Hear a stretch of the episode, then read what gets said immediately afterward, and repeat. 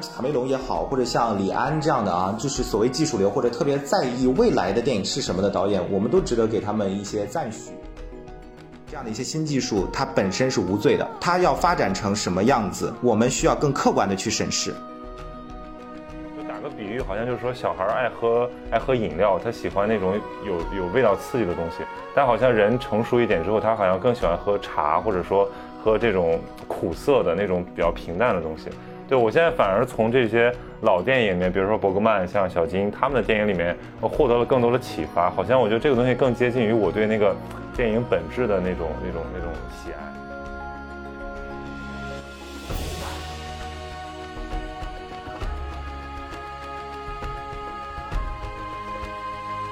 啊，Hello，大家好，欢迎收听今天的节目。然后我们今天的嘉宾是来自人民大学的陈涛老师。然后陈涛老师是一位这个长期关注电影的学者。然后非常荣幸今天请到这个，他不让我叫他陈老师，叫他涛哥。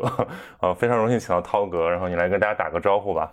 然后介绍一下你自己的关注点。嗯啊，Hello，大家好，我是人民大学文学院的副教授，我叫陈涛。对我其实一直有关注曹宁的这个节目和 B 站啊，所以我反而今天觉得更加的荣幸，有这样的一个机会来对谈啊。那我自己，呃，实际上我本科是学经管啊，就是广告方面的，然后硕士又是学文学。我其实，在博士才开始研究电影啊，呃，尤其是选择电影来作为一个博士论文的方向，正好是呃十年以前，所以差不多啊，对于电影的这样的一个渊源，也正好是十年的时间吧啊。那我自己更多关注的其实是电影和城市这两个呃议题的一个交叉的部分，所以现在出了有一些可能和城市电影相关的书，比如说呃有一本叫《底层再现：中国当代》。电影中的城市游民，其实主要是谈这个九十年代以后的啊中国的这个电影如何的去再现，就是底层边缘的一类人群，从这样的一个角度去反思，就是中国的啊九十年代加剧的这样一个城市化进程。然后接下来有一本书是叫《穿城观影》，呃，中国当代影像的空间生产和体感。呃，更多不是从阶层的角度，而是从一个空间的角度来思考。除了电影，还有包括像先锋艺术的一些影像和这个城市空间之间的一个勾连。我的这两本书或者做的一个方向，更多的是中国当代影像的部分。那还有另外一本叫做《城市与现代性：重绘欧欧美早期电影》。那这一本其实更多的是十九世纪末二十世纪初的那些欧美的小短片啊。所以基本上这三本书都是关于这个城市和电影之间的一个勾连啊。我主要是做这个方向的。当然，这个除了这个怎么讲呢？就是学术之外啊，自己对于啊电影方面的或者影视方面啊，其其其他的一些话题都还是比较有兴趣的。对对对，当时这些书其实听起来都都很有意思，因为我没有我还没有这个拜读过，但是我看豆瓣都在这个八点五分以上。然后包括您您写的那个电影导论，就是一个比较好的入对一个一个对一个入门书，这个高达九点四分，我觉得这个非常了不起啊，在这个豆瓣网友这么苛刻的这种。视角下还得得到这么高的一个评价。电影导论有很大一部分其实是我在人民大学开这个电影导论的这个课的一些学生，所以他们就冲着 自己要得一个高分也不敢打低，你知道吗？所以实际上可能实际上这个水平没有那么高，对，没有到九点四。这个大这大实话，对我说，因为你刚才说到就是这个，其实正式研究电影或者说作为一个呃电影和文化研究的学者，也是有一个。有一个十年的这个过程，然后其实我们今天最早约涛哥想聊，就是呃，因为最近有一部这个大家可能在观影这个体验里面都非常像里程碑一样的一个电影重映了，就是《阿凡达》，对吧？因为《阿凡达》整个开启了一个呃电影的三 D 时代，而且其实它可能在整个好莱坞电影的这个这个工业体系的发展上也是一个很重要的一个节点。然后我然后我们就想说，对，不如就借这个机会来。呃，我作为一个影迷，对吧？陈老师作为一个一个研究电影的学者，我们来聊一聊，就是这十年，我们来看看这个由《阿凡达》说起，这个电影到底发生了什么样的变化？我觉得这个题目特别有意义。其实对我来讲，如果要挑出呃这十年来可能最重要的一部影片，我觉得可能就是《阿凡达》，因为《阿凡达》是一个里程碑，就是它的里程碑主要是我认为在一个维度上，不光是一个三 D 电影的这样一个维度。更重要的是在就是数字电影这样的一个发展的维度上是具有非常划时代意义的。就它不光是我们认为是一个就在观影的这样的一个体系当中，对吧？如何的借由最新的这样的一种三 D 的技术，把这个电电影院也好啊，或者我们观影的这个这样的一种样式进行了一个革命性的转变，也包括他在电影制作的方面啊，就是比如说数字特效的一些进步等等，其实都是达到了当时的一个最顶尖的一个水平。然后呢，正好呃，这个十年以后，其实是十一年以后，因为《阿凡达》当时是二零零九年的。啊，这个下半年啊，就年末的时候在北美上映，然后是就是二零一零年在国内这个上映的啊，所以到现在正好是十一年啊，正好是十一年的时间，就是都是春天的时候，对。然后借由这十年，我是觉得最主要的一点就是数字技术的一个日新月异，然后不断的就让我们去反思，比如说电影到底变成了什么。然后我们对于电影的理解到底发生怎样变化？比如说它在美学方面，在这个视听语言的方面，在技术的方面，甚至在产业的方面，有怎样的一些变迁啊？对，哎，我们不如先回忆一下，就是那个涛哥，你看这个呃《阿凡达》的时候。就像阿凡达一样的，就是很多人，我记得当时有那个，我是错过了，就是在国内的那一波热潮哈，因为呃，我那个时候正好是在新加坡，就是我刚去呃新加坡开始读博，然后那个时候呢，这个在新加坡没有那么大的反响。后来我有一个师妹啊，她就是刚刚啊硕士毕业，然后来到这个，因为我原来的母校就博士母校是新加坡的南洋理工大学啊，她就来这边读博啊，读现当代文学，然后她就告诉我说。这个他刚刚从《阿凡达》的一个热潮当中，这个刚有幸的在北京 看了《阿凡达》，就是彻夜的排队的那种经历。但是他没有彻夜排队，就是呃，于是我就查了一下，就是在海外查了一下这个国内的一些新闻，就会发现真的挺疯狂的，就是有些人就是呃，对彻夜排队，有些人是。可能等一两个小时，对吧？就为了看上一眼。我我还看到当时有新闻，就是说有些父母、有些家长啊，就是为了让孩子能够看上《阿凡达》啊，就是替孩子来排队。在我的印象当中，就是这样的一种故事或者这样的一种话语，就是说这个父母替孩子排队，就是很艰辛的嘛。就是比如说像在燕郊，然后有一些呃，这个冬天凌晨五点的时候，有些父母 要替孩子排队，是为了让他们能够多睡一会儿，因为。这个从燕郊到国贸，对吧？就说白了就是这个北京城市的这样一个发展什么的。然后下一个故事就是《阿凡达》的这个这个母爱啊或者父爱的这样一个排队的这个事儿，但背后就是很很很神奇。对，就是呃，我当时也非常的惊讶，就会觉得为什么这样的一部电影，它是什么样的一部电影？就是啊，这个。引起了这么大的这样的一个反响啊，于是我就就去看了看了啊。当然，那个呃，那个那时候据我了解，就是在国内其实真正有这样的一种三 D 的非常漂非常好的啊，什么 IMAX 这样的一些影院也不多，不像现在啊。现在其实嗯，对，那个时候好像还还没有 IMAX，好像看的就是普通三 D。因为我记得，因为我当时去看，我就是像你说的那样，就排队，因为当时。呃，我我当时在青岛嘛，还还在还在 还在还在念中学，不好意思。然后呃，那个时候就是这年龄差啊。对，然后然后那个时候就确实是要和对和小伙伴，然后就把这个当成一个盛事。然后是因为平时要上学，在一个周末，然后呃得到家长的特许之后，去当时万达影城，然后去买票，然后早上好像是九点去，然后买到下午两点的票，就等到了十一点。就排了两个小时的队买一张下午的票，然后结果买的票还是什么第三排的边缘的位置，所以我印印象特别深刻。就是说，为了看这个电影，当时就把好像是觉得是一个文化盛世吧。但其实我当时看完那个电影，我就觉得那好像也是第一次看 3D，然后其实内容什么的，我现在都已经没没什么感觉了，只是觉得那种仪式感特别特别记忆犹新，就感觉好像对于中国的呃。这个城市阶层来说，好像《阿凡达》的这个观影的这个体验是一个他们的集体记忆。对我觉得这可能跟跟跟卡梅隆这个导跟卡梅隆这个导演他。呃，因为他的《泰坦尼克》在中国特别特别受欢迎嘛，然后大家可能是也是有口碑的效应。一方面，我觉得是詹姆斯·卡梅隆的一个口碑的效应；，另外一方面，其实就是大家对于这样的一种非常新的东西，哈，总有一股要体验的这样的一种呃热情。就好像说，比如说迪士尼乐园或者环球影城开了，对吧？大家总觉得说有生之年我要去体验一下这样的一种新的样式，到底给我带来什么感觉？所以我记得很清楚，就当时很多人会说，看了那个《阿凡达》大最大的一个感受，也不是它的内容啊，或者它的主题怎么怎么样，而是比如说朝向镜头扔过来的一些石块也好，打过来的子弹也好，对他故意设计。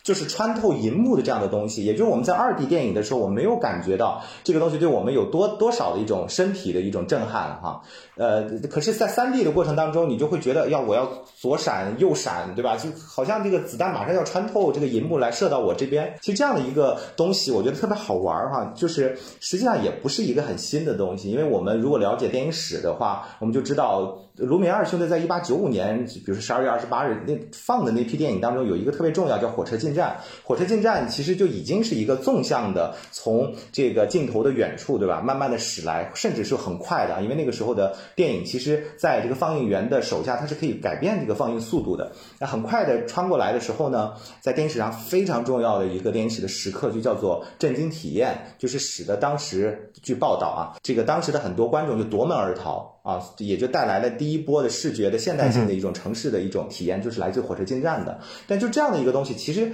为什么会给观众带来一种身体的体验，就是因为它能穿透银幕。那其实三 D 的这样的一个技术吧，就是观影的技术，实际上强化了这样的一种震惊体验，就它打破了这个第四堵墙，打破了那个银幕，让我们观众感觉到说，哎，其实呃，这个电影里面的世界或许也能够走向我们。当然，在这个电影史上，可能有很多人是通过什么直视镜头啊，或者像火车大劫案那样，就是朝观众开个枪等等。可是真正夯实了或者说加强了这样的一个方式的，其实就是三 D 啊。三 D 在这一点上其实是特别清楚的，能够给我们有这样的一个，对我来讲，就是让观众获得主体性的这样的一个体验。但不光是这样，我是觉得就是，呃，《阿凡达》的那种三 D 的那种观影的这样的一种，大家能够。喜闻乐见的啊，或者津津乐道的这样的一些非常好玩的东西，其实对我来讲，可能要的意义就是远胜于这个内容。这就是我特别赞同你，就是之前发给我的，你就说，其实《阿凡达》的那个意义，可能它的形式要大于内容。我是特别同意这一点的啊，就是说，其实他讲了这样的一个故事啊，有有人解读说是其实是拆迁的一个故事，你就就强拆对吧？就是那正好赶上那时候，比如说国内很多地方，北京对，也有人这样解读，也有人当然说这是一个科幻的，就是人类呃后人类时代，人类在地球上居住不了了啊，没有地方。存活了，于是乎只能去征战什么这个阿凡达计划，就是去潘多拉星球上面去这个抢占别人土地，有点像那个星际穿越什么等等啊，就类似的这样一个脉络。但这些东西对我来讲都不是最重要的，最重要的就是新的这样的一种啊技术也好，形式也好，给我们的观影带来的一种体验。于是让我们就去思考说，哎，电影好像在发生变化，就是电影怎么了？哦。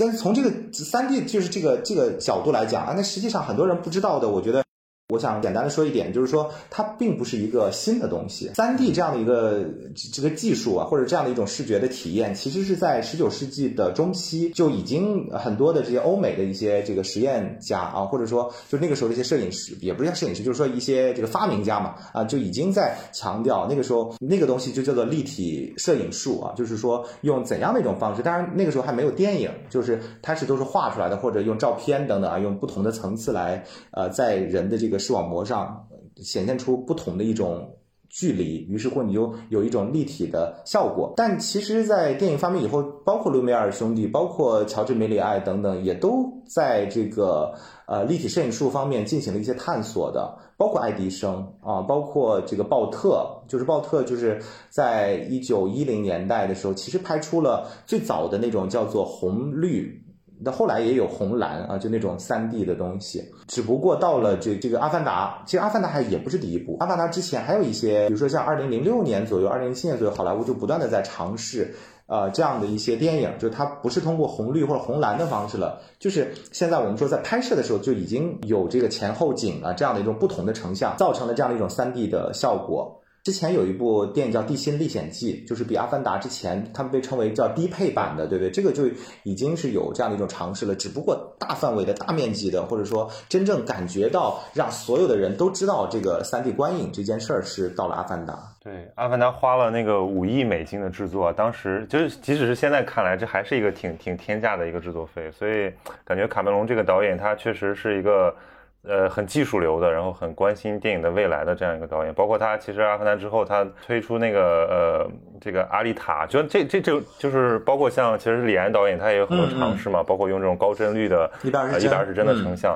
就是在这个方面我们会我们会想到就是说电影的未来可能是一个跟技术密切相关的东西，跟工业体系密切相关的东西，而不仅仅是说你能在讲故事方面再讲出什么花来。对，对我特别同意你说的，就是像呃詹姆斯卡梅隆也好，或者像李安这样的啊，就是所谓技术流或者特别在意未来的电影是什么的导演，我们都值得给他们一些赞许。就是卡梅隆的电影也好，李安的电影也好啊，就是很多人其实是反对意见。你比如说，呃，什么比利林恩的《中场战士》也好，对吧？还有《双子杀手》等等这样的一些电影，其实它的评分可能不高。很多很多的呃影迷可能会觉得李安很堕落啊，就是说你你好好的去拍一些原来的啊，具有一些人文情怀的，对吧？你不管是是这个什么断背山也好，还是这个少年派也好，对吧？就会觉得，呃，你干嘛去尝试这样的一些新的一些技术的东西？这些东西拍的有点不伦不类。但是，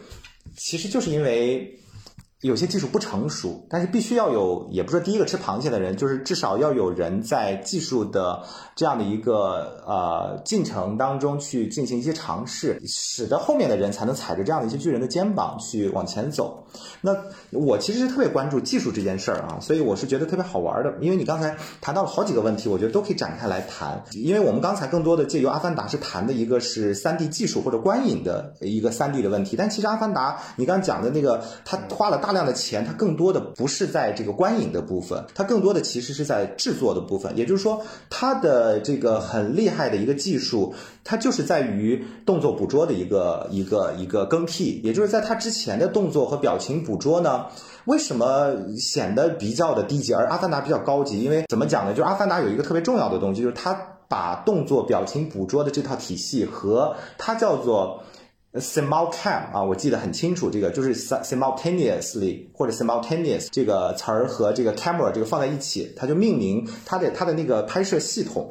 它那个拍摄系统有一百四十个啊这个摄像机，然后在拍同一个场景的时候，那这个演员在这些摄像机的包围之下呢，他的身上就比如说身体或者脸上又有那个动动作和表情捕捉的点会传导到这个电脑当中，于是乎电脑的那边的那个三维成像是实时。的，所以这个东西后来詹姆斯卡梅隆曾经用过一个话，它叫做表演捕捉，就 performance capture。因为以前我们知道，就是动作捕捉叫 motion capture，就 mocap 这样的一个技术，就它相当于把这个 mocap 加了一个这个虚拟的这样的一种摄影技术，这个更进步的改良了这样的一种动作捕捉。就以前的动作捕捉是先捕捉再建模。就是就就类似这样的一个一个一个过程，但是现在是完完全全是实时的，所以它就相当于解放了这个很多的那种表演。就是以前的那很多的表演，它必须要进行更多的一种想象，或者说它根据这个后期的那些建模师或者动画师的一些要求再去调整。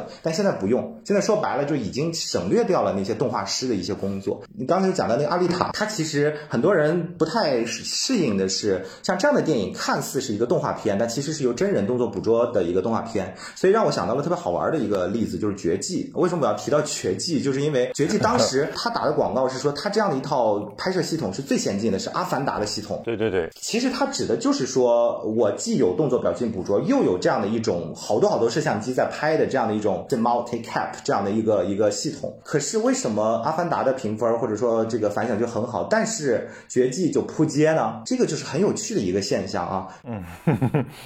对，说明讲故事的能力还是很重要，对吧？啊，对，就讲故事能力是非常重要的。当然，对我来讲，我不太特别关注的这个就是主题方面，因为我会思考技术方面的东西啊。它技术差在哪儿啊？我觉得特别有趣的一一点是什么？就是叫做恐惑谷的一个东西。什么意思呢？就是我看豆瓣的上面的，比如说或者其他的一些影迷的一些反馈，都是说《绝技》为什么不好看？比如说有两个小点啊，第一个点说找了一群呃大明星，比如说像什么什么吴亦凡啊、王源啊，对吧？这种来演了一部动画片儿，也就是说就傻傻分不清到底是这是一部动画片还是一部。呃，就真人饰演的剧情片。然后第二点就是总觉得这些演员的脸是僵硬的，就像僵尸一样的。所以他其实就是一言以蔽之，就是说他陷入了一个恐吓谷的或者恐怖谷啊，叫做 Uncanny Valley 这样的一个东西的一个一个深渊。这个东西是那个一个一个呃日籍的美国的学者叫森正宏啊，他提出来，他就说当一个仿真的人，不管是一个静止的还是动态的。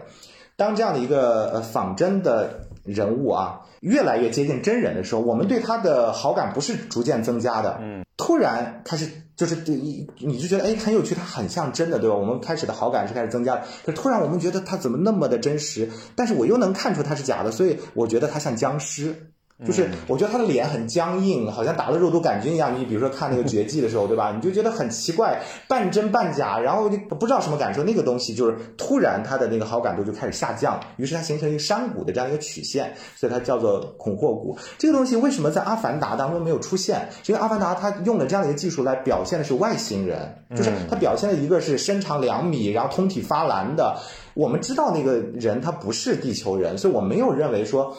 你知道，因为如果变成地球人的话，就变成比如说阿丽塔，或者说那个绝技的，对我们就会苛求说，哎，这个人必须得像我们平常见到的人，因为他要逼真嘛，他是人类嘛。这一点就有点像那个，比如《指环王》，《指环王》的那个那个咕噜啊，那个小怪物，它其实也是一个动作表现捕捉，但是它也没有陷入恐吓谷，就是因为。我们也知道它不是一个正常的人类，因为它是被那个魔界所什么那个荼毒了心灵，然后变成了一个半人半鬼的，或者变半半人半怪兽的这个东西。就这个东西是特别好玩的一些，在技术方面能够带给我们的一些思考，这也是给比如说中国的电影人也好，其他电影人也好，一个就是。技术是技术，你怎么更好的利用技术来拍摄对的东西，嗯，而不是错的。我当然打个引号啊，不是说这个价值观上面的错的，而是说让我们感觉到美感方面的，或者说它本身有问题的这个东西。对，然后我其实就我其实很好奇，因为我觉得对于一般影迷来讲，可能技术方面是他们不太容易。呃，注意到的，或者说，甚至是可能想注意也有很有难度的，对。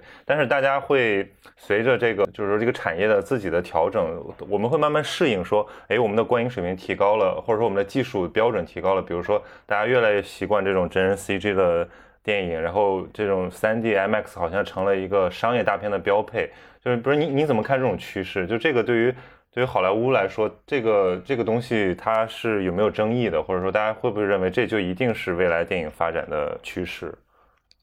啊，我觉得这个问题特别好，就是这个是有非常大的争议的啊，尤其是在普通的观众那边，可能我觉得啊，就是呃，大家可能没有太大的感触，但是在学界真的是吵的这个不可开交，就某种程度这是一个巨大的问题。呃，就也就是说，这个这么多的，你像你说的这样的一些数字技术啊，到底给我们的一种观影体验带来的这样的一种革新性的东西，对于我们的一种电影的发展也好，对于整个社会的进进步也好，这个发展也好，是好还是不好的这个事儿？你比如说像那个苏珊·桑塔格非常重要的那个啊，法国的一个理论家，他就或者说这个文人啊，就是知识分子良心，他就说他有一篇很重要的文章叫做《电影的衰落》，他他的意思就是说。电影在新世纪啊，就全面衰落。为什么会衰落？就是因为。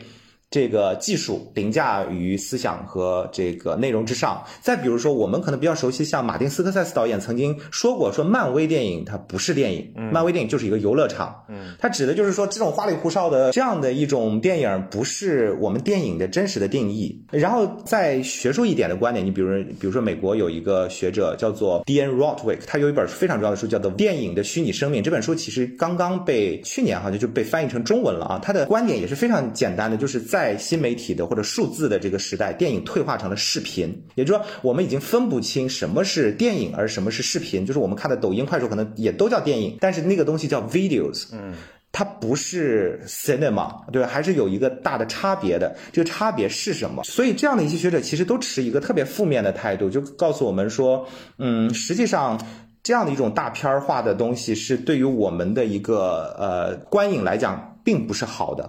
它都指的是。当我们现在的时代里面太多太多这种假的啊、虚假的这样的一种影像，因为它不是真的嘛，对吧？呃，虚假的影像充斥在我们身边的时候，我们会丧失掉去判断真和假的能力。尤其是这样的一些影像已经不断的在侵入我们的现实，改变了我们的真实的现实的时候，我们的现实已经被改写了。啊，你比如说从鲍德里亚来说。他随便举几个例子，他比如迪士尼乐园，对吧？迪士尼乐园其实它是一个什么样的空间？它是先由真实的空间拍，把它拍成了电影，完了以后再把这样的电影再翻翻版或者再拷贝，变成了一个主题乐园。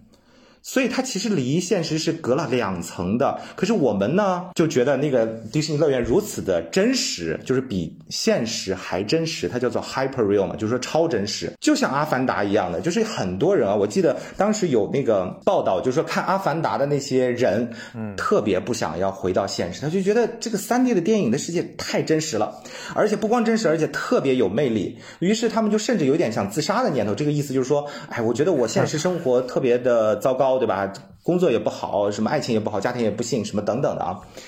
他们更愿意去逃避到一个虚拟的现实当中。当然，这个虚拟的问题是另外一个问题。但是，至少从类向的角度来讲，就告诉我们一点，就是《阿凡达》的那个世界也好，或者迪士尼的世界也好，它是比现实还真实的。我们可以再举一个例子，就是说海湾战争，或者说九幺幺吧。你看九幺幺的时候，其实很多人看到那个新闻报道的时候，以为是大片儿，就是因为我们看太多的什么二零一二，或者说这个什么独立日这样的大片儿，就是各种大楼爆炸啊什么的，外星人攻打地球也好，或者恐怖主义也好，嗯，很多人会觉得这个是假的吧？就在我们的这个时代，因为由于这些技术啊。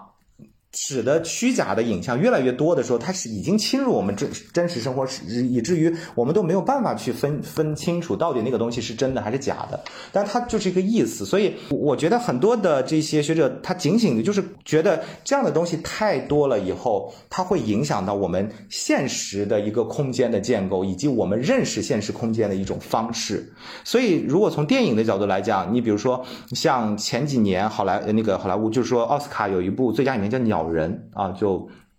伊利亚图那个导演，就墨西哥一个导演的鸟人，他其实那个电影就是这个脉络的，就是他告诉我们，就是因为那个呃主人公是一个编剧嘛啊，然后他就说，哎呀，我特别讨厌的这样的东西，就是都是什么爆炸呀，都是稀里哗啦的这样的这个特效，对吧？我觉得这样的一个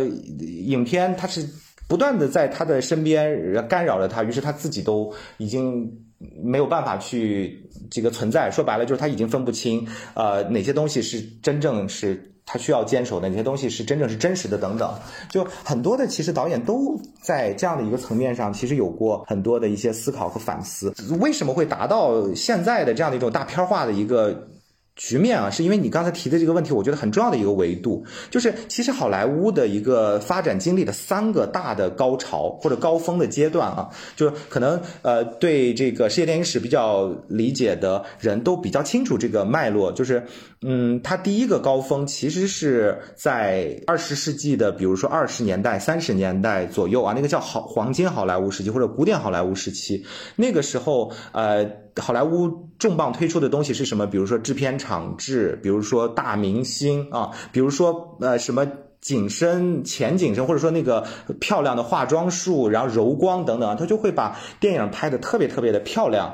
精致啊，就像做梦一样。所以我们经常会说，电影为什么是像做梦一样的？很重要的一个来源就来自于从梅里爱啊开始，然后慢慢到了这个黄金好莱坞时期，那是第一个阶段。后来经过了一些沉寂以后，第二个高峰时期就是。大概在一九六零年代末和一九七零年代初的时候，那个新好莱坞，新好莱坞，希区柯克这个，对，希区柯克、马丁斯科塞斯，呃，或者是这个科波拉，对吧？等等的这样的一些呃电影，或者像什么邦尼克莱德，或者说像这个呃逍遥骑士等等，他就是大量的学习借鉴了欧洲的，尤其是像意大利新现实主义、法国新浪潮、德国新电影等等的这样的一些艺术手法来重新去。啊，改造啊，就是已经很有一点落伍的，或者已经觉得有点暗淡的的好莱坞电影，于是乎把这样的一种类型化的东西和艺术化的东西进行了结合，焕发出新的光彩。这是第二个啊，这个高高潮。我们要说的重点是第三个高潮。第三个高潮在什么时候？其实是在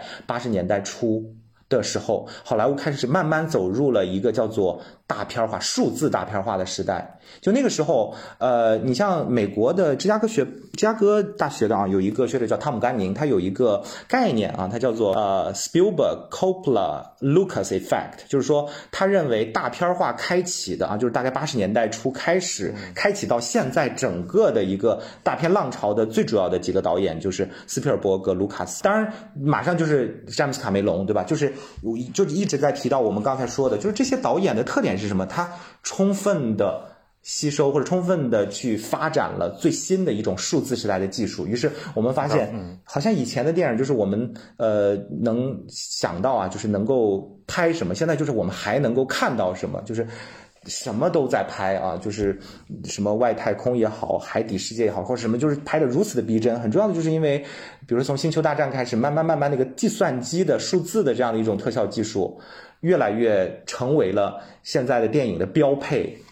好像到这个呃斯皮尔伯格导演的这个《头号玩家》就把这个玩到了极致，就他完全用一种拼贴式的这种流行文化的元素就可以拍一部电影。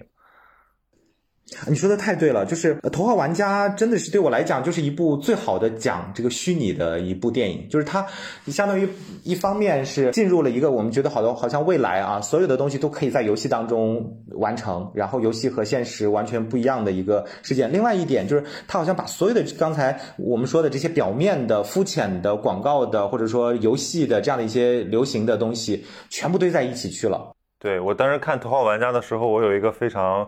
特别的体验就是大家都沉浸在那个电影的时候，我突然突然恍神了，然后我就回头扫视了一下这个在那个影院里面的，就像我一样的观众，我突然发现其实我们和里面的人其实也没有什么本质区别，就是只不过他那里面那个更可感了，然后完全是身体进入到虚拟世界，只不过我们现在还技术还没有完全到那一步，但是其实我们像这种白日梦式的电影已经把我们往那个虚拟世界在吸吸过去了。所以，我刚才特别同意您说的那个，就是，呃，就是说，为什么看这种，呃，强感官刺激的电影之后，它会产生一种就回到现实的低落感？我每次都是这样。我就如果去看 IMAX 或者这种真的是那种大片的话，我我如果我一般是晚上看嘛，晚上看，我回到现实生活中，我会发现特别的不真实，然后我就会觉得我的这个动作和我所处的这个世界特别的特别的乏味。然后我我有时候在想，就是说。呃，到底是这样的，就是我这种感觉是是是合理的吗？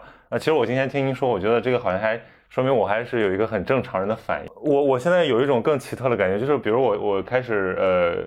仔细的看，比如像意大利新现实主义啊，或者像小津安二郎这些导演的作品，我会发现他们用一个非常简单的镜头语言和非常朴素的形式，然后刻画一个非常人那种很深沉的情感，然后我觉得那个东西好好像是更更动人的。就打个比喻，好像就是说小孩爱喝爱喝饮料，他喜欢那种有有味道刺激的东西。但好像人成熟一点之后，他好像更喜欢喝茶，或者说喝这种苦涩的那种比较平淡的东西。对我现在反而从这些老电影里面，比如说伯格曼、像小金他们的电影里面，我获得了更多的启发。好像我觉得这个东西更接近于我对那个电影本质的那种那种那种喜爱，而不是说商业大片的那种刺激。对。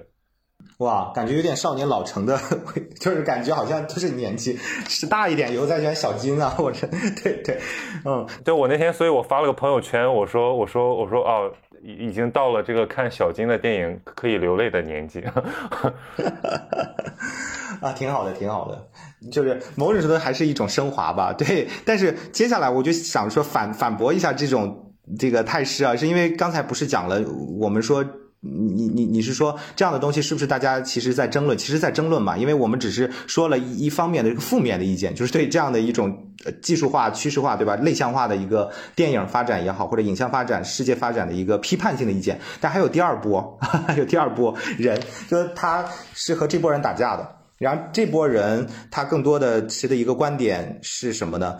就是他会觉得这样的一些新技术，它本身是无罪的。也就是说，它要发展成什么样子，对吧？我们需要更客观的去审视，并不是说，呃，所有的这样的一些新的东西只会导向我们类象化的一个世界，只会导向我们的世界的不真实中，不不不一定。这就是你比如说像卡梅隆也好，或者李安也好，我们刚刚谈到的，就是技术本身，它不代表说。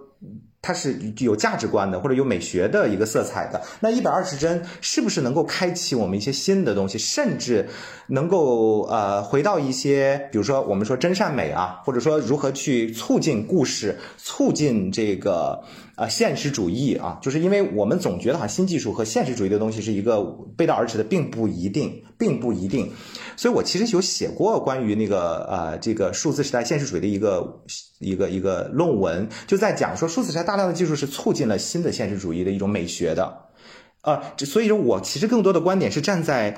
我想说的第二波的人，你比如说像列夫曼诺维奇啊，我就随便举一点例子，当然这个就大家也。不一定非得去看这些东西啊，或者说像这个这个什么，就你你比如说像那个 Steven Prince 啊，就等等的有一些学者，会发现更多的这些学者可能更多的就是美国的啊这样的一些学者，然后前面一波更多是法国的一些学者啊，就这个特别好玩，这个和是和这种两种传统啊，对对，这这种两种传统是有点关系，但就是说。第二波的这些学者其实更客观的去论述，或者说去思考新的这样的一些技术的可能性，这样的一些可能性，如果我们能够去规避一些不好的东西，而发挥一些好的东西，就是很好的一件事情，对吧？所以说，嗯，更重要的就是说，它这样的一些东西，其实是不是能够和我们原有的一些美学的特点啊进行一些勾连？就就就比如说，我们刚才还提到了一个特别好玩的东西，和这个息息相关的，就是，呃，比如说头号玩家。我刚才听你的描述，我觉得非常受到启发。就是，呃，头号玩家是一个 VR 的世界，但我们现在还没有办法用 VR 的方式来看电影，对吧？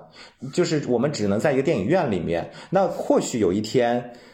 如果要达到你说的那个我们更加虚拟的方式的话，我们可能就是用一种 VR 电影的方式，而不是在一个电影院里面，大家都坐在一排一排的这个有一个呃银幕，对吧？宽银幕。这样的一个方式，那可能会达到新的一种呃艺术语汇的一个变迁，而这个变迁不见得就是不好的，甚至这个变迁不见得就是新的。我为什么这样讲？是因为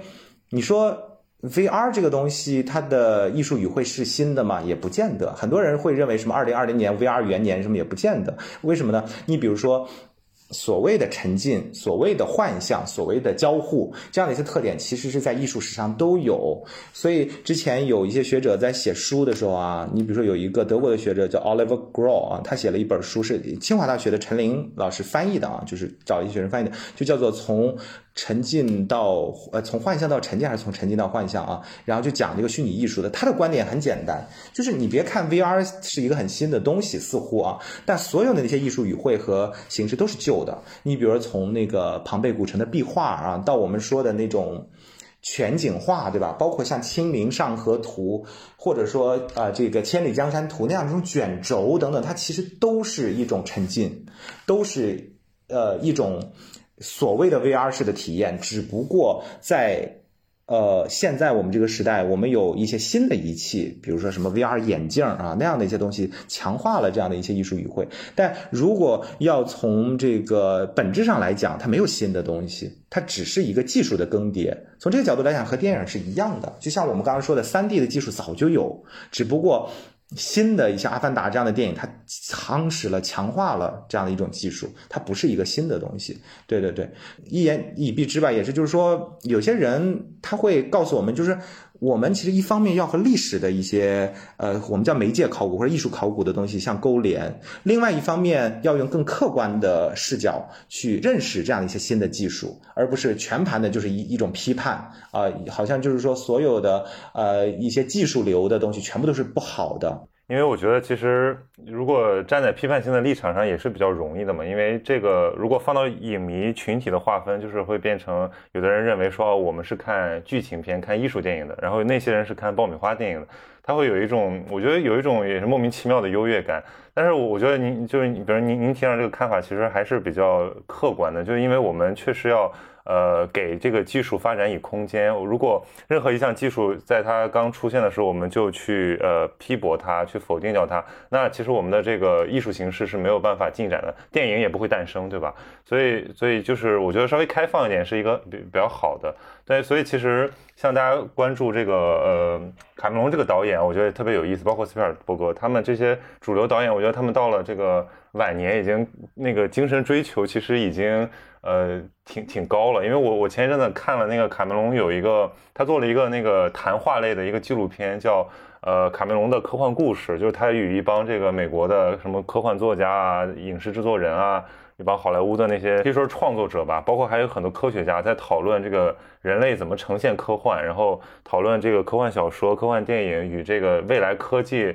的融合程度。我觉得这是一个特别好的一个一个一个一个文献，或者说带有一种学术性质的一个讨论。所以我们可以看到他的追求完完全全不是说，哎，我为了拍一部这个用新技术拍一部大片，然后我来圈钱。他其实我觉得更在有点有点像做实验一样，在在讨论说我们到底能够在这代人的这个基础之上。要把电影的表达形式穷尽到什么程度。我所以我觉得这个还是挺挺了不起的一种尝试。对我来讲，这些导演会特别主动的去思考，就是不光是某一个个人或者某一个国家，而是上升到人类的一个发展。就是我我们经常用一个概念叫后人类，就是后人类的一个理论，其实也是大概从二十世纪九十年代以后呃兴起的，就是大家都会思考说未来的人类对吧，或者未来的世界会变成什么样子。那在这样的一个脉络当中，其实大量的科幻的小说也好，电影也好，其实给我们了一种后人类的警醒和反思，包括机器人的东西，包括这个外星人的东西，包括克隆人的东西，对吧？包括这个灾难的东西，包括疾病的东西或者病毒的东西啊。所以，呃，实际上斯皮尔伯格也好，或者詹姆斯卡梅隆也好啊，或者比如说郭帆导演也好，就就很多的导演啊、编剧等等啊，就是。其实大家在这样的一个维度上，我我是觉得非常精彩的一点，就是它是延展了我们说电影的定义的。就电影本来是说只是关于梦和关于现实的一个艺术。可是这个梦，实际上我们会说啊，梦可能指向未来，也可能指向过去。可是如何的和科学啊，就是说未来，但是更多的是有一个科学脉络的东西放在一起。这些导演啊，我觉得非常鲜明的一个特点，就是如果我们去反思，我们叫后人文主义的话，其实一直都有，就是后现代的脉络也好，什么后结构的脉络也好都有。但后人类主义更多强调的就是在非常新的这样一些科学技术的，尤其是人工智能的这个时代，人工智能无处不在的这个时代。很多很多的一些突破，往往都是由于这些虚构的，尤其这些科幻的这些导演们带来的东西。所以很多很多的那些科学家们其实非常喜欢科幻看科幻的。有最简单的例子就是，比如说像《生活大爆炸》那些呃搞科学的那些物理学家什么，其实他们大量的灵感是来自于这些科幻电影的。这些导演所提供的科幻电影，反而是在这个意义上是指导了我们的人类的未来的。当然，它可能更多的是一种反思或者或者或者警醒的一个方式来指导。我们这种后人类时代，对吧？我们会变成怎么样？在各个方面，我我非常赞同，就是说，呃，好莱坞这个电影工业体系，我觉得最令人佩服的一点就在于，它确实是，比如它在商业上，它能够像像像制造出漫威这样的一个，就是有点带有统治地位的这么一个系列，对吧？把爆米花电影推向极致，但是它同时也可以创造出一些很有活力，甚至是那种带有自反性的东西。比如说，其实我我看我过去。通过这种呃影视材料看到的对这个技术媒介最深刻的一些讨论，是关于这些什么黑镜啊，关于那个爱、死亡和机器人，就是这就是由他们延啊，包括西部世界由他们延伸的这些讨论，包括很多这些哲学家和一些人文学者也参与其中，和这个大众媒体共同编织了一个就是我们去反思的一个一个语境。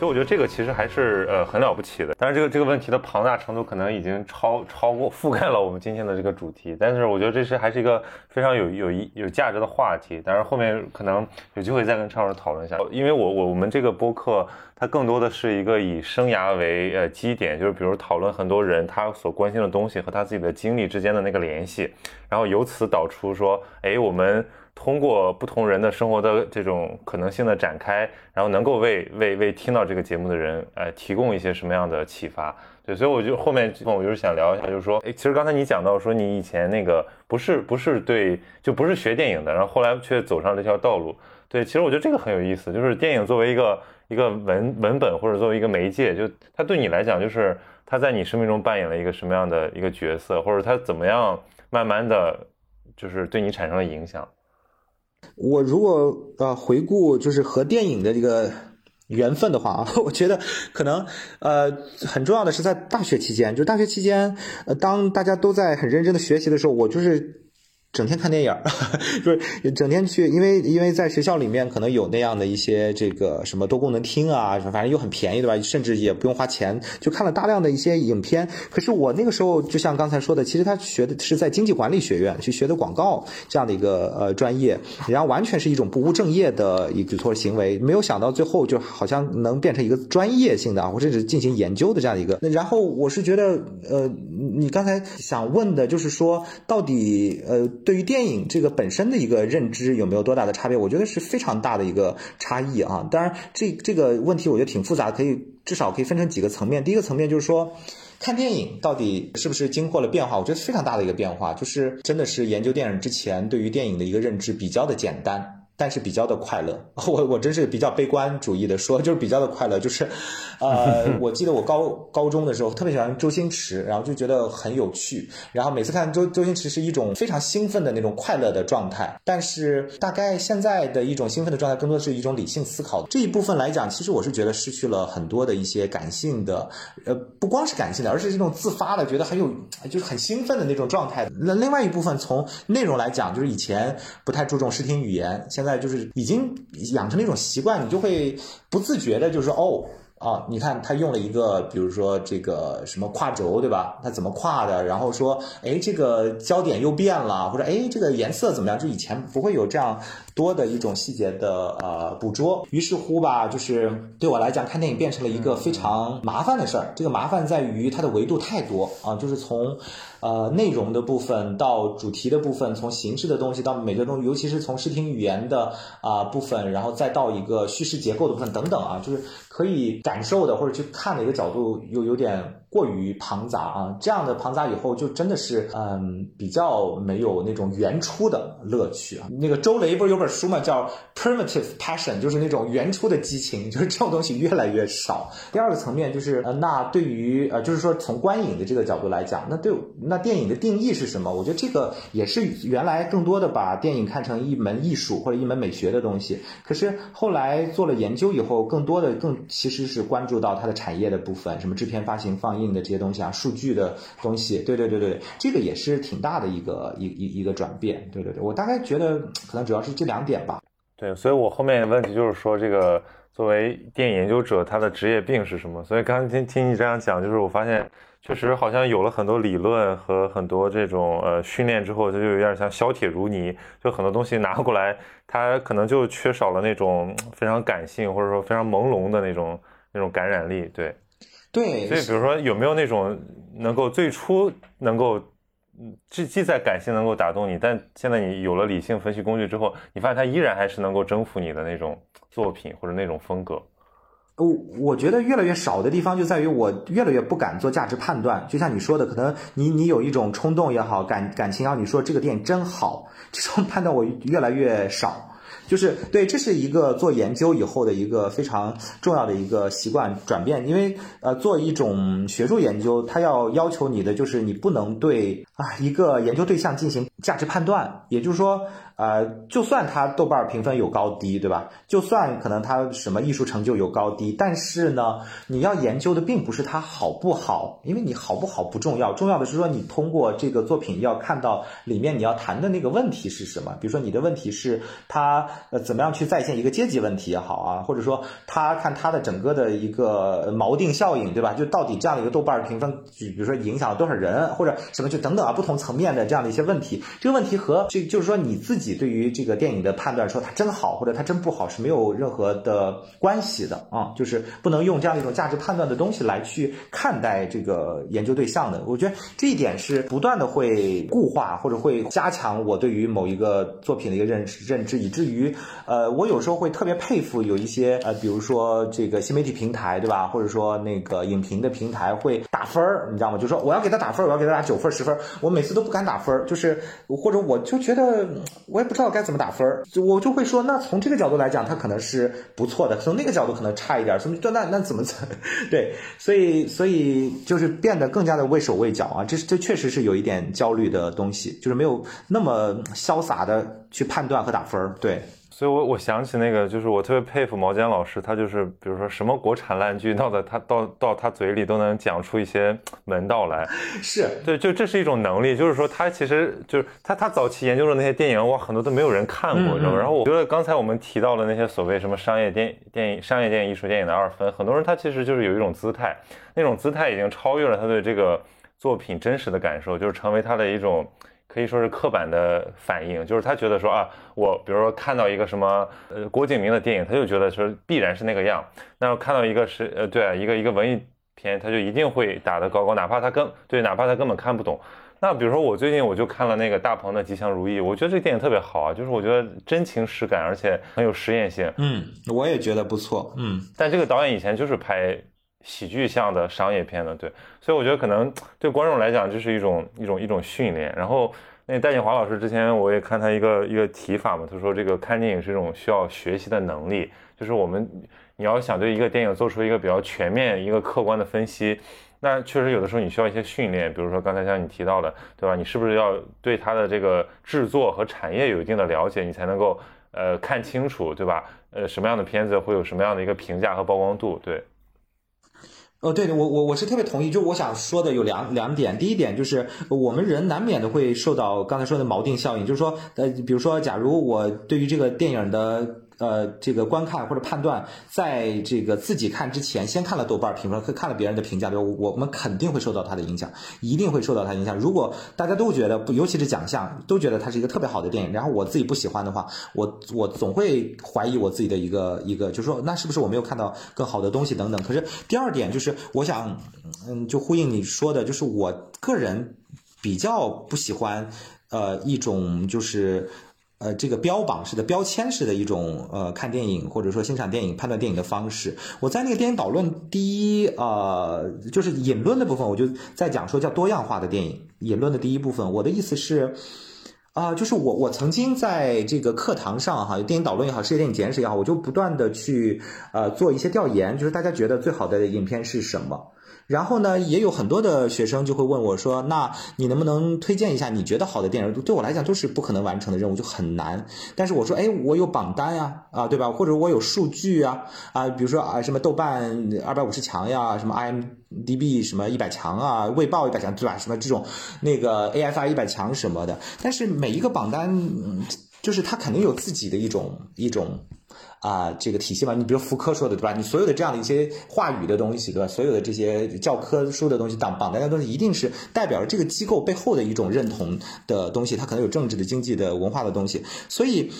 我就会很迷失，说到底什么才是好，什么才是不好？包括每一个榜单所评选出来，它的标准真的不一样。有一些告诉你说，可能它是最，呃，票房最高的，或者说它是这个观看人数最多的，它有可能是最哲学化的，或最诗意的，最具有思想性的，什么这个最具有先锋精神的，它技术上最，你比如《阿凡达》，可能更重要的是在技术上更突破的，就是标准太多了。那我们到底用什么样的标准去判断，对吧？尤其是说，你说它好，是说它的主题好、内容好、形式好、叙事好，还是美学好？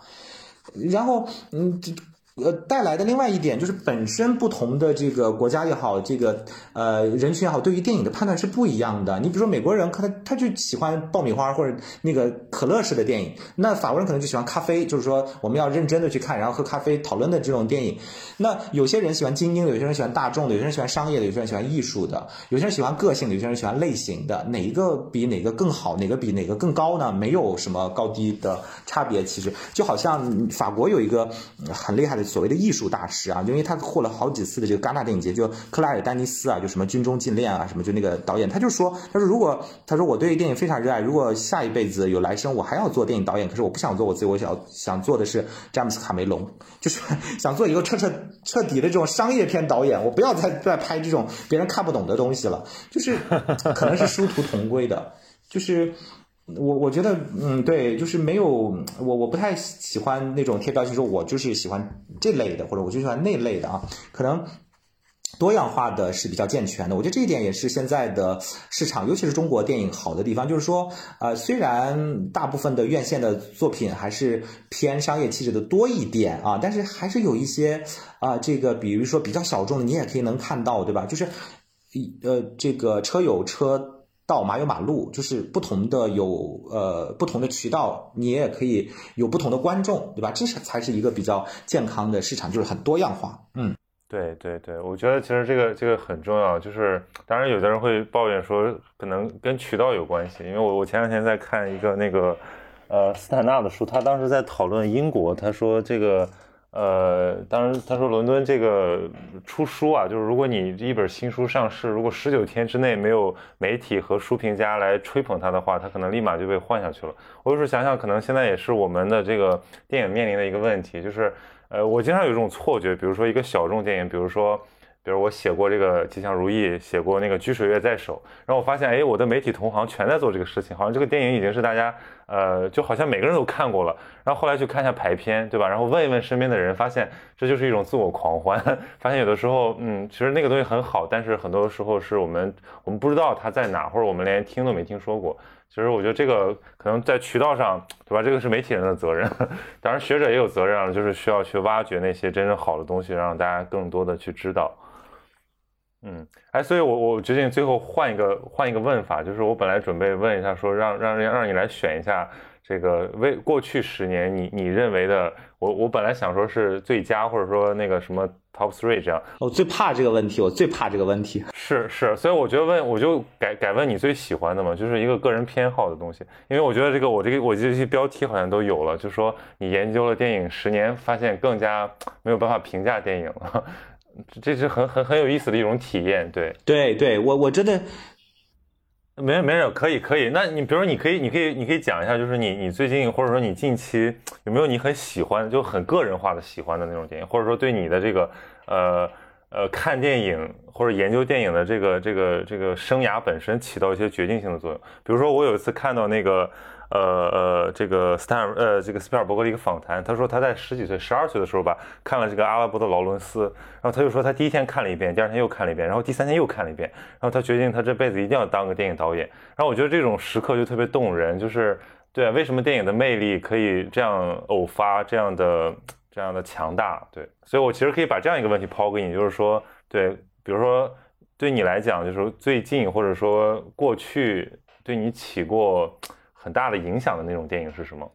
其实挺多的，我觉得。但是如果挑一部的话，我就挑那个阿莫多瓦。比如说最近的一部当然是《痛苦与荣耀》，就我我我其实想说的是，他的电影每一部我都会看好多遍，就是对我的影响是都很大的，就是呃各个方面的影响都很大。我先说一个小细节，从说起吧，就是其实我在本科学这个就刚才不是说嘛，就是不务正业的去看电影嘛，那与此同时也修了一些电影课。那那个时候 那个时候这个电影老师啊，就电影课的老师就是说啊，我们你们不要去看那些大烂片，你就要看一些知名导演的影片。于是。他就是每一节课会呃讲某一个导演对吧？然后那根据他所推荐的片单就去看。我第一个看的是安东尼奥尼，然后每看必睡。红色沙漠是吧？哎，对，看着看着就睡了。太好睡了，对对，太好睡了。然后就是觉得那那再换一部啊，还是睡，对吧？然后完了就是说好，那我们换一个吧，就换一个另外一个导演，就换另外一个这个意大利导演叫费里尼。就是按道理说，很很多人觉得费里尼已经好看很多了，但我还是看不进去。八部半也很好睡，其实对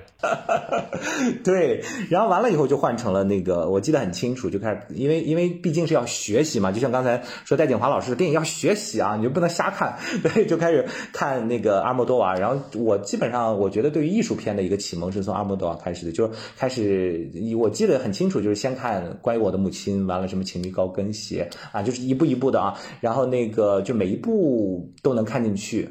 当然确实它好看啊，确实好看，但是它会。它会打开我非常多的一些这个对我来讲认识世界的方式，比如说我我觉得我曾经是个比较保守的人，可能和这个 这个当然现在也不是说不保守啊，只是说因为他的电影让我非常惊讶，就是会那么的赤裸裸的呃去表现很多东西啊，让我就惊掉下巴的，对，就带带有这种西班牙风情的对欲望的。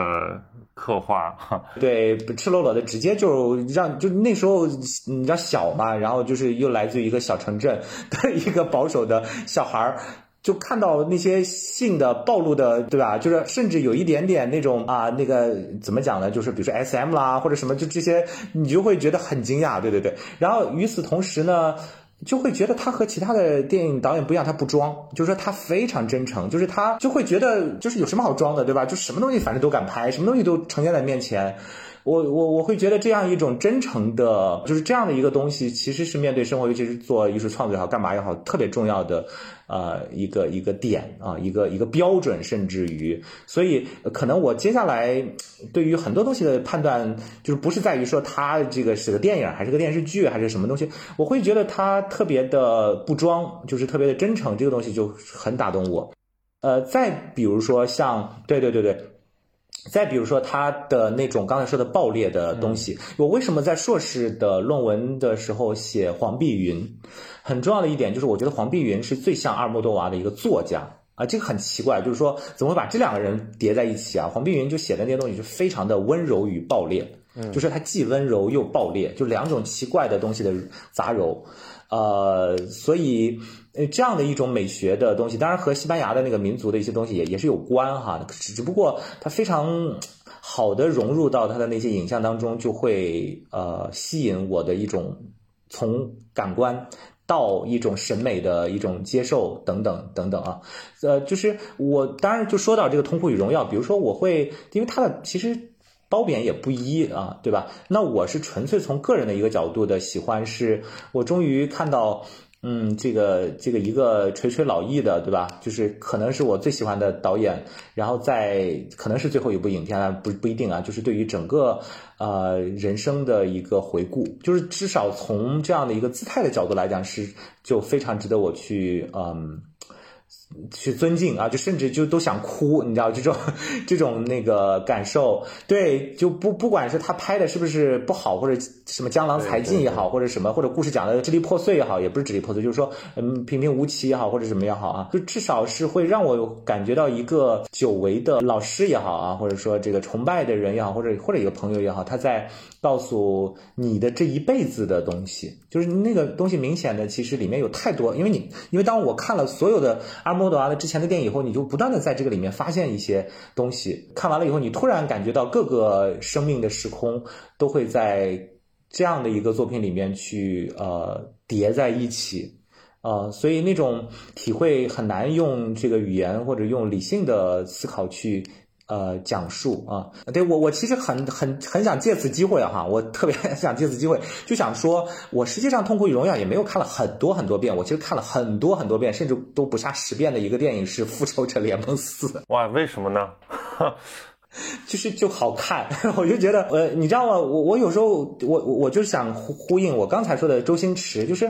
我觉得《痛苦与荣耀》的那个东西，可能让我回呃。呃，对，让我回溯到我那个在启蒙的，就是所谓的学习电影的那个部分。可是，在我学习电影之前，让我感受到一种艺术的审美或者感召之前，其实有一种东西是和学习无关的，就是一种天然的。一种刚才说的原初的快乐和激情，那个东西，对，就是你不自觉的，你就像小孩儿一样，你就会觉得哇，就复仇者联盟四是因为之前的漫威的那些东西也都看了嘛，你会觉得哇，所有的英雄都放在一啊三和四啊一起啊，就这个意思，就就所有的东西都放在一起啊，他要怎么编这个故事啊？然后他是没有什么理性的，这就是就会看到那个就钢铁侠美国队长是吧？我就越越越讲，我就觉得这段好吗？要切嘛？这把剪了，这不是卡了没有？开玩笑，就是。哈 哈就是怕怕人设崩了是吧？对对对，人设早崩了。其实啊，我就就就怕人设崩了。刚才大谈这个阿莫多瓦，这个时候大谈这个这个复联，就是就有自然的一种兴奋感。而且那那个故事，你说你从故事的一个吸引力的角度来讲，其实故事也不可能扛住你去看个七遍八遍，对吧？它更多的就是一种小孩收集那个卡片的快乐，就是说这个我收集了一百零八将啊，对吧？就是那些东西都像是我的朋友一样的。就这样的一种东西啊，对对，我觉得，我觉得你首先你我阿尔莫多瓦，我也我我也很喜欢这个导演，但是我其实可能感触没有像你这么深，因为我是这两年才开始看他的电影。但是听你这样讲，我觉得他这个他这种这种感觉好像非常像，就是比如说像这个什么梦之于黑泽明，或者像那个脸庞村庄，对吧？就是他们是一种，是一种，是一种，一种，在一个一个创作者的呃末年，或者说他创作的晚期，他的一种集大成，一种带有自我总结式的这种回忆录。对对，所以如果你对他的那些风格是有触动的话，你会在这里面发现特别多的呃像这种索引式样的一样的东西。我我我觉得这个这个是蛮蛮蛮蛮动人的，嗯，它有一点像那个，是的，它有一点像这个，我觉得世界电影史上非常动人的一个时刻，就是当那个啊那个天堂电影院，对吧？最后他在看所有那个人生的集锦啊，那那个那个接吻的那个东西，他似乎他告诉你说什么叫电影？电影就是这个，对，电影就是生命啊。对，但是其实我觉得就是，所以说这个前半段讲了那么多，说因为这个呃理论或者因为这个研究对。对观感造成的一些影响。但是我觉得本质上回归到我们最原初的感受，我们还是会喜欢那种跟我们的真实生命体验有关系的一些作品。然后这些东西才让我们就对电影这个形式呃那么的痴迷。嗯，对对，它就是说白了就是我们的一种人生的体验。对，其实就是嗯，我我有时候会觉得人生的体验不。就是说，所谓的读万卷书，行万里路，对吧？它如何的长在自己的记忆当中？很多的东西其实是一方面，我是强调体感，就是你你你得有真实的自身的一种和身体的延伸的一个体验。另外一方面，就是它是来自于不同的多元的东西的。一方面可能是来自于现实当中的一种接触，另外一方面来自于这种。这种虚构的在线的啊，这样的一些东西，我觉得这两者其实共同的叠加，构成了我们呃每一个人所不同的一个主体。嗯嗯。对，特别好，这个结尾终于又升华回来了，是不是？就是请忘掉这个复联。但我觉得那个是今天这个节目的也是高光时刻之一。好，那谢谢谢谢谢谢涛哥，哇，很开心，谢谢曹宁。哎，我就觉得你真的是看了好多好多东西啊，因为你也不是专门做电影的，然后呢，当然就读了很多书，嗯。没有没有，我现在我就是我现在就有一点那种那个。业业余的那种好好处，就是我可以跟一些专业的人讨论，但是其实当然我更多的不能喧宾夺主，我要呃听从很多这个大家的这个意见，但是但我我会享受到那种呃像游知识游牧民族的快感，就是我在很多的这个圈层之间跨越，对，然后我可以把这个比如把电影跟文学比照，对吧，或者把它跟其他东西比照，然后获得一些。呃，有价值的东西。对，这我觉得这点非常厉害。对，它其实形成一个更完整的、更好的一个一个知识体系和一种批判能力。